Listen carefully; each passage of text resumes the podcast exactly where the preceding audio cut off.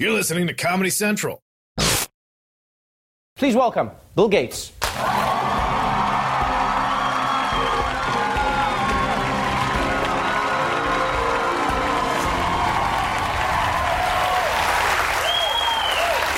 Welcome back to the show. Great to be here. First things first, when the interview ends, don't get up and leave immediately because people think like we're fighting and we're not. I don't want to overstay my Well, welcome. Yeah, you, you, you just like, I, I know that you have places to be, but everyone was like, Trevor, did Bill Gates, did you, you offend him? I was like, no. That's what Bill Gates does. When he's done, he's done. He gets up and he leaves. Everyone else is like, hello, cry. And Bill Gates is like, I'm out. I'm done. That's how you become a billionaire. Welcome back to the show. Um, congratulations on another successful year of the Goalkeepers event. Um, talk to us a little bit about goalkeepers because people know that you're involved in philanthropy. People have heard of you and goalkeepers. We see fantastic names like Yara Shahidi being involved. But what is your intention with the goalkeepers event? What are you trying to inspire in people?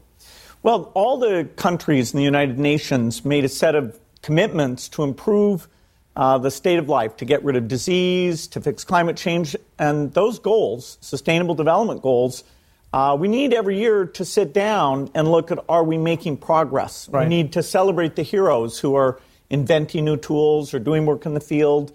And we need to see if people are falling behind, how do we double down on that? Uh, and this is the one week of the year because the UN's coming together uh, that we you know, focus attention on these super important long term issues. What I enjoy as well is I I was lucky to be part of the event last year, and what I enjoyed was it's not an event that's focused solely on, on, on the leaders of the countries, but it's on the people in the countries who are leading themselves. So you, you, you have an event where I think this year was over 400 people, uh, predominantly below the age of 40, and more than 50% of them are young women who are doing amazing things in their countries. What are some of the projects that they're undertaking that, that really impress you? Well, on the ground, the idea of getting new seeds to farmers, educating them uh, so they can deal with climate change and have more productivity. There's women farmers are educating other women farmers. Uh, women are creating women's groups where they come together, educate each other about uh, avoiding childhood marriage, uh, talk about is is the government, is the teacher showing up? Right. Are the vaccines there? And that kind of accountability really grows up from the community level, particularly with women as they band together. And, and so that's the uh, kind of movement that we want to scale up. And, you know, in fact, we'd love to see it all over Africa. It's, it's something that's growing in Africa. And, and one thing that has struck me is you're one of the most optimistic people I've met. And part of me goes, because you're a billionaire. I mean, I, I would, I'd look at me like, yeah, I'm, I'm optimistic because of that. But, but you, you, you've been on the ground for a long time, and you've seen massive changes, predominantly in Africa and in Asia as well. You've always said to me, the world is getting better progressively. It doesn't mean we can stop, but the world is getting better. But then I ask you, Bill Gates, why does it feel like the world is getting worse? Well, the nature of news is that you're going to read about a plane falling out of the sky or a natural disaster. If we go three years with no plane wrecks, you know, when you put that headline there? Uh, extreme poverty has gone from 36% to 9%. And so every day for 25 years, you could have run a headline 137,000 moved out of extreme poverty today. That would be real news. Uh, and yet, it would fe- feel kind of weird. Right. Uh, and so improvement is this gradual thing. Uh, we've cut childhood deaths in half over the last 25 years. Uh, you know, we've raised agricultural productivity, and you know, there's a lot of amazing heroes behind that. Uh, and so, uh, really understanding this framework uh, that we focus so much on what's not done, Right. that we, we can miss the lessons of what really works extremely well. That's an interesting paradox because it feels like that's the space that not just the general population is in, but also the president of the United States.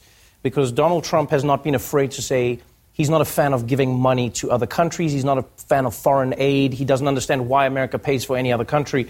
Um, I, I read an article in the Washington Post about how they asked you to come to the White House to explain to the president why foreign aid is important. And like I would, I would like to know, uh, like if you were explaining it to a toddler, how would you explain? How would you explain? Not that the president is. I'm just saying if you were. How would you explain foreign aid to somebody? Why would you say the United States should help any other country and give them money? Well, it's less than 1% of our budget. Uh, when you ask people, they think it's 5 or 10%, but it's, it's fairly small. Uh, although we have such a big budget, it's 30 billion a year. That 30 billion is keeping over 14 million people alive with HIV medicines.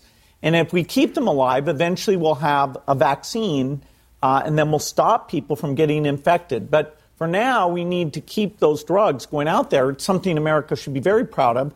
Uh, it started under President Bush, but it's been very bipartisan, uh, called uh, PEPFAR. And so most people don't get to see uh, these things in action, see how many kids are surviving from malaria because those bed nets got out there or those right. vaccines got out there. Uh, Melinda and I get to travel to Africa. Uh, we get to look at this data and you know, thank God that American uh, taxpayers are so generous. This is what can get countries out of poverty, allow those countries to be self sufficient and stable. Uh, that means we won't have to send soldiers there, we won't have epidemics starting there, and the world economy will grow and we'll all, uh, you know, participate in uh, the middle income or better life uh, that everyone on the planet should have. When you look at philanthropy, you, you have to look at it through a very specific lens because a lot of people have a misconception, and that is those who have the money can just give it to those who do not, and then the problems of the world are solved. But the truth is, philanthropy cannot fix these problems. So what are you looking to do? Because even if you gave all of your money to a charity, the truth is it is a drop in the bucket compared to a government's budget, any government in the world. So what are you actually trying to do then? Well, philanthropy is able to take risks, um, like inventing a, a new vaccine. Uh, you know, we can pick scientists and get behind that, so we can add uh, to whatever the government's doing there. Uh, we can uh, understand these community organizations uh, give them some money and, and, show they get results and hope that the government will get behind those new approaches. Uh, the idea of improving seeds, uh, actually, the Rockefeller Foundation uh, funded the Green Revolution that saved hundreds of millions in Asia because the, the crops were so much more productive. Now we need to do that again. Uh, to fight against climate change and the smallholder farmers who will, who will suffer from that. So we can make risky bets and you know, if you come up with improvements, then you've really got to go to the governments. Because as you say, of the world economy, philanthropy is you know 0.1%, right. not gigantic, but enough to back scientists, enough to back uh, pilot studies, enough to try and change the culture of some of these delivery systems so that they really work well.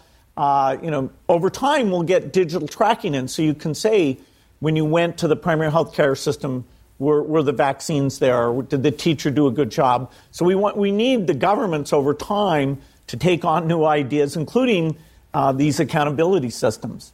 It's always exciting speaking to you. Um, I know that the goalkeepers event is moving forward. I know this year you celebrated 100 years of Nelson Mandela and how he inspired goalkeepers. Looking at his legacy, looking at the people you've spoken to, what are you hoping that as, as humanity we can achieve in the coming years? Well, we had Graça Machel, uh, who is Nelson Mandela's wife, come and she was so eloquent about uh, how he believed in principles and he stuck with them even when it looked bleak. Uh, so some things look bleak right now. Uh, some of the trends don't look all that good. That uh, humans aren't as willing to help each other, uh, you know, and take these kind of long-term views and solve these tough problems. But you know, he was such an example, and you know, that, that's incredibly inspiring. I think the young people in the room were all tearing up as she talked about him and uh, how we should all take that spirit of sticking with what we believe in and, and carry it forward. Thank you so much for being on the show. Thank you. For more information about the Bill and Melinda Gates Foundation and the Goalkeepers Report, go to gatesfoundation.org slash goalkeepers. Bill Gates, everybody. The Daily Show with Trevor Noah, Ears Edition. Watch The Daily Show weeknights at 11, 10 Central on Comedy Central and the Comedy Central app. Watch full episodes and videos at TheDailyShow.com. Follow us on Facebook, Twitter, and Instagram, and subscribe to The Daily Show on YouTube for exclusive content and more. This has been a Comedy Central podcast.